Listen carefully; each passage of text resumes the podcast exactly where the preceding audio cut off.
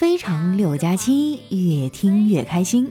大家好，我是你们的单身狗朋友哈利波特大假期。哎呀，这二零二一年都快过完了，我还是一个人。我严重怀疑月老是不是把我的红线拿出捆大闸蟹了？我的爱情呢？我怎么连朵烂桃花都没有？有时候我就在想啊，是不是因为我太胖了，所以才没办法钻进那些男人们的心房啊？之前啊，我和丸子抱怨这个事儿，丸子说：“佳琪姐，你有没有想过，可能是因为你太爷们儿了，所以男的都把你当兄弟？”我说：“可是你也像个女汉子似的呀，怎么你就有男朋友呢？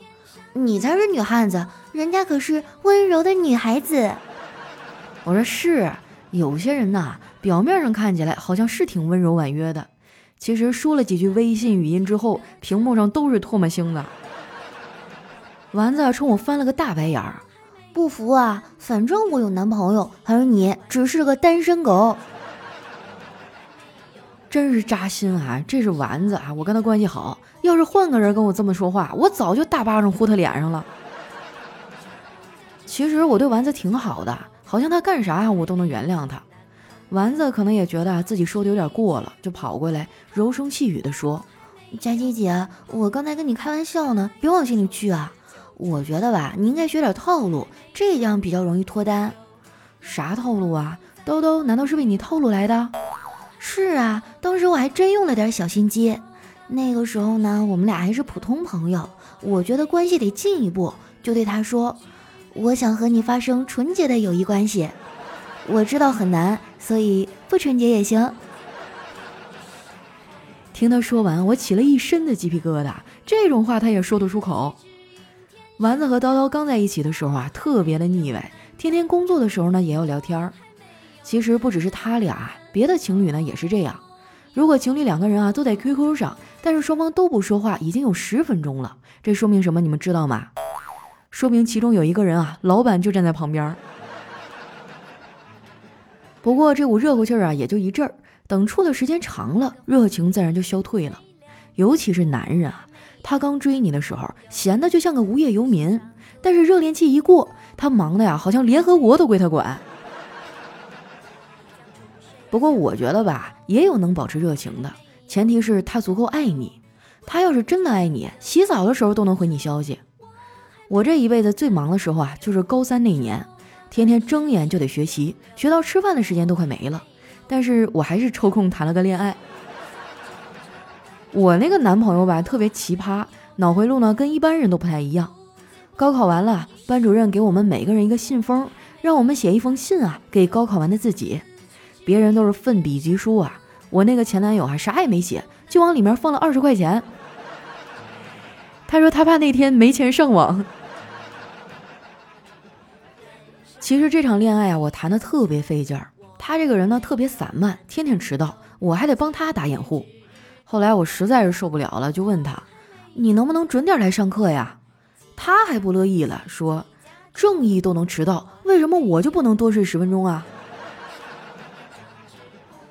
不过有一说一啊，他虽然自由散漫，但是人很聪明。我跟他在一起啊，学习也进步了不少。他的化学学得特别好，有一次化学实验啊，我们俩人一组，那天我就学到了很多东西，比如温度计十五块钱一只啊，烧杯十块，试管五块。那一节课呀，我赔掉了我一大半的压岁钱。其实打碎的东西真不多，主要就是我妈给我的压岁钱太少了。我感觉那些年啊，压岁钱就像快递一样，亲戚是卖家，父母是买家，而孩子呢，只是一个快递员。我们只是压岁钱的搬运工啊。我问我妈哈，为啥不把压岁钱都给我？我妈说，你一个小孩要什么钱呀？我爸听到以后就不高兴了，那我也不是小孩，你也不给我钱呢，你就更不能给了，男人有钱就变坏。我觉得啊，我妈这话说的有几分道理，而且呢，基于这个逻辑啊，很多事儿就能解释得通了。比如说哈、啊，人都是有钱才变坏的，所以对方之所以在你表白的时候啊，对你说你是个好人，主要可能就是因为你没钱。小黑就老是被这样拒绝，我看他也习惯了。最近呢，他喜欢上新来的一个小姐姐，怎么说呢，她确实是有点癞蛤蟆想吃天鹅肉了哈。那个姑娘人长得特别美，而且家境特别好，小黑没事呢就去黏着人家。我看那姑娘也挺苦恼的。前几天啊，姑娘发了一朋友圈，小黑第一时间点了赞，还私信人家说，宝儿，你刚发朋友圈说你要养一条小丑鱼，说的该不会是我吧？毕竟我在你的眼里既是小丑又是鱼。看到小黑痴迷恋爱无法自拔，调调就劝他，他说，黑啊，珍惜单身的日子吧，一个人其实挺好的。调哥，你就是饱汉子不知饿汉子饥呀、啊。调调摇了摇头，小黑，你知道少女和少妇有什么区别吗？哥给你讲讲啊，我和少女独处的时候，少女紧张；我和你嫂子这样的少妇独处的时候，我紧张啊。调调叹了一口气啊，接着说，昨天晚上我玩游戏的时候，你嫂子就在我旁边各种的诱惑，我始终不为所动。然后呢，她就回屋了。后半夜两点啊，我困得不行了，关了电脑准备睡觉。走到卧室门口的时候，觉得里面有动静，我就感觉你嫂子应该还没睡。于是呢，我就洗了把脸，又打开了电脑，决定再玩两局。快到早上的时候呢，我实在是扛不住了，在书房睡了一宿。第二天起来，我媳妇儿都炸了，非说我不爱她了。不是我不爱她，主要是太累了，生产队的牛都没耕过这么多的地呀。最后呢，我答应给她买个苹果十三，她才不生气了。这男人呐，结完婚之后，生活水平就会直线下降。他都用上苹果最新款了，我的手机还是某为的青春版呢。说这个你可能不清楚我说的是啥哈，电子产品里面基本上带有青春版啊、青年良品之类标签的，大多数都是低端减配版。因为青年指的是十八到二十五岁，这类人群的最大的特点就是穷。调调呢，确实挺可怜的，这大概就是中年男性的困境吧。我身边啊也有很多同龄的大哥跟我抱怨，说脚下的路啊是越来越难走了。我劝了几次，发现他们也听不进去。后来呢，我干脆还就不劝了，插科打诨呗。我说，哥啊，当你发现无路可走的时候，你不妨去一下重庆啊，那里不仅地面有路，还楼顶上还有路，可能你的卧室里也有路呢。同样是中年男人哈、啊，我哥就好很多，因为他已经放弃抵抗了。昨天吃饭前啊，我们俩窝在沙发上打游戏，小辉突然跑过来说，爸爸，我们玩警察抓犯人的游戏吧。我哥本来呢不想玩，结果我嫂子瞪了他一眼，他只能勉强的答应啊，好吧。只见小辉啊拿起了玩具枪，大喝一声，不许动，举起手来。我哥乖乖的举着手，然后小侄女啊就过来开始搜身了。转眼间啊，我哥兜里唯一的一张二十块钱就被掏了出来。还没等我哥反应过来，还这俩熊孩子转身就跑了。看到我嫂子脸上啊难以掩饰的笑容，哎，我都怀疑啊，这是不是她精心策划的局儿啊？可能是为了安慰我哥哈、啊，我嫂子晚上准备了火锅，她特别爱吃香菜，晚上吃饭的时候啊，就往锅里放了很多的香菜，而且呢吃得很专心。我哥跟她说了好几句话，她都没有回应。这一下我哥生气了，气鼓鼓地说，媳妇儿，我问你个严肃的问题，我跟火锅哪个重要啊？当然是你重要啊。我哥不甘心又问，那如果我跟香菜都掉火锅里，你先捞谁呀？我嫂子说，我当然先捞你啊，你都掉进去了，那香菜还能吃吗？看着没啊，这就是我哥的家庭地位。我估计我哥结婚前啊也没想到会是这样，要不然啊他肯定会变成不婚族。其实我爸早就预见了这结果。我哥结婚前的一个晚上啊，我爸特意呢把我们全家聚在了一起，发表了一通煽情的演说，然后呢递给我哥一个木盒，说，儿子，这是咱们家的传家宝，传男不传女，你一定要妥善保管呐。我当时就不乐意了，我说，爸，你怎么能重男轻女呢？说完啊，我就抢过那个木盒子，打开一看呢，我就愣住了，这里面啊竟然装着一对护膝。我看那对护膝的边儿、啊、哈都磨损了，估计我爸呀早就想换新的了。这老头的心思啊，我可太知道了。他想要啥呢？不会直接跟你说，就是暗示你。我在他的暗示之下已经买了很多东西了。要不是我有返利公众号程程啊，能给我省点钱，我赚的那点工资啊都不够花。你们要是经常网购呢，也可以关注一下这个返利公众号，名字叫长省，长是经常的长，省是省钱的省。直接搜这俩字呢不太好搜哈，你先打开微信，直接点击搜索栏，在搜索指定内容里呢选择公众号，然后再打出长省两个字儿，点击搜索呢，这样跳出来的第一个就是可以帮你省钱的返利公众号长省了。一定要选择搜索公众号哈，要不然你得找半天。想省钱的朋友啊，赶紧去关注一下。已经关注了的朋友哈、啊，不是关注完就完事儿了。你买东西之前呢，记得把链接发到长省公众号里，然后呢，按照流程操作才能获得返利和优惠。一开始呢，可能不太适应哈、啊，但是时间长了，形成习惯就好了。积少成多嘛，这一年也省不少钱呐。反正丸子啊，基本上已经形成习惯了，他可真的是太能买了，每个月啊都能在我这省不少钱。一顿买买买之后啊，他还过来找我哭穷。有一次把我给整烦了，我就说：“丸子啊，年轻人不要总把没钱挂在嘴边，你不说别人也能看出来呀。”丸子冲我做了个鬼脸，没说话。我接着说：“还有啊，你不是说要减肥吗？还买那么多零食，那你怎么瘦啊？”哎，别提了，这都十月份了，今年的减肥计划算是泡汤了。我本来准备今年瘦成一道闪电，亮瞎你们的眼，没想到事与愿违，我胖成了一个坚果墙，挡住了你们的视线。我就是微胖界的女神，是美食界的达人，他们没眼力见都说我胖，别妄想我会承认，我就要吃遍天下美食，你管我要我。一段音乐，欢迎回来啊！我是最近因为疫情啊被留在哈尔滨的哈利波特大假期，哎呦好难过呀，最近都不用天天去公司打卡，只能网上办公啊，出了哈尔滨就容易被隔离，哎呀见不到同事和领导真的好难过呀。哎呀，但是还是提醒大家哈，这个疫情反复啊，出门一定要做好防护，千万不要像我这样啊，出门一定要多带点衣服，因为你没准去了哪儿以后还能不能回得来了。好了，那接下来时间哈，分享一下我们上期的留言啊。首先这位听众叫过调，他说佳期最美，我在印度尼西亚这边公司啊被当地查封整顿，祝福我能借此机会回国，快三年没有回家了，佳期祝福我吧，心想事成。哎呀，这回家的心特别迫切哈，就感觉你一点都没有失业的苦恼啊。疫情应该快过去了啊，只要回到祖国的怀抱，那就安全了。下一位呢叫春秋五霸。他说知道什么是当代的三好学生吗？就是指啊天天把好累好饿好困的三好挂在嘴边的人，比如说哈、啊、我这种就是。那我建议公司也设立一个三好学生啊，三好员工吧，我每天也是好饿好累好困啊，好想回家。下面呢叫佳期讲故事，他说我教你一个人生的小窍门哈、啊，如果你还有工作没有完成，最好呢不要轻易让你的屁股粘上沙发和床垫。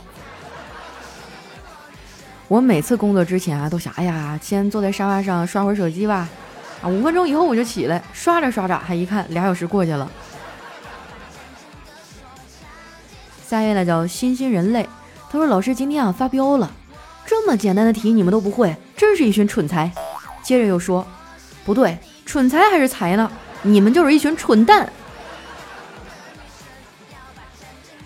下一位呢叫老师要叫我家长哈，他说二货哥们儿啊出差买回来一大瓶蛇酒，里面呢有一条特别大的眼镜王蛇，这哥们儿哈每天喝一点，喝了大半年，昨天喝完了要把那蛇取出来，带我们去他家看蛇，结果取出来以后啊研究了半天，发现这蛇尼玛是塑料做的，当时都崩溃了。我也不知道拿蛇泡酒到底有没有什么科学依据哈、啊，反正我小时候我爸也弄过一条蛇泡在那瓶子里，然后我记得那条蛇特别有意思啊，冬天不是冷嘛，它冬眠了，我妈以为它死了，然后拿着一壶开水就往那瓶里浇，结果那蛇就哇、哦、疯狂的舞动啊，然后最后好像还是死了。下一位呢叫看出来没，他说为什么绝大部分女生拒绝男生表白以后都希望做朋友，这是什么心态呀？那就跟你客气一下呗，那要不还能说什么啊，我们不合适啊，我们还是做仇人吧，下次出门带菜刀啊。下一位呢叫国锦我的小被子，他说女朋友说，从现在开始你只许对我一个人好，要宠我，不能骗我，答应我的每一件事情你都要做到，对我讲的每一句话都是真心，永远都要觉得我是最漂亮的，梦里你也要见到我，在你心里只有我。男朋友说，永远觉得你是最漂亮的和不能骗你有矛盾怎么办呀？大哥真是个实诚人哈、啊，就这样的情商怎么会有女朋友呢？你一定长得很帅吧。下一位呢叫丑你漂亮，他说哥们儿来我家玩，中途啊我有事出去了一下，回家以后呢他拍着我的肩膀说，我干了一件事儿，一会儿呢你楼下的妹子会来找你，加油拿下她。我说好哥们儿啊，替我牵红线呢。果然哈、啊、哥们儿走后没多久，那妹子就上来了，拎着一件羽绒服指着上面的洞说，总算是回来了，这是你家阳台落下来的烟头烧的，你说说怎么赔吧。这把我赔给你好不好？下一位呢叫扎心了吗老铁，他说你为什么还单身啊？因为因为单身比较专注啊，单身使人进步啊，对就是这样的，所以我工作现在越做越好嘛。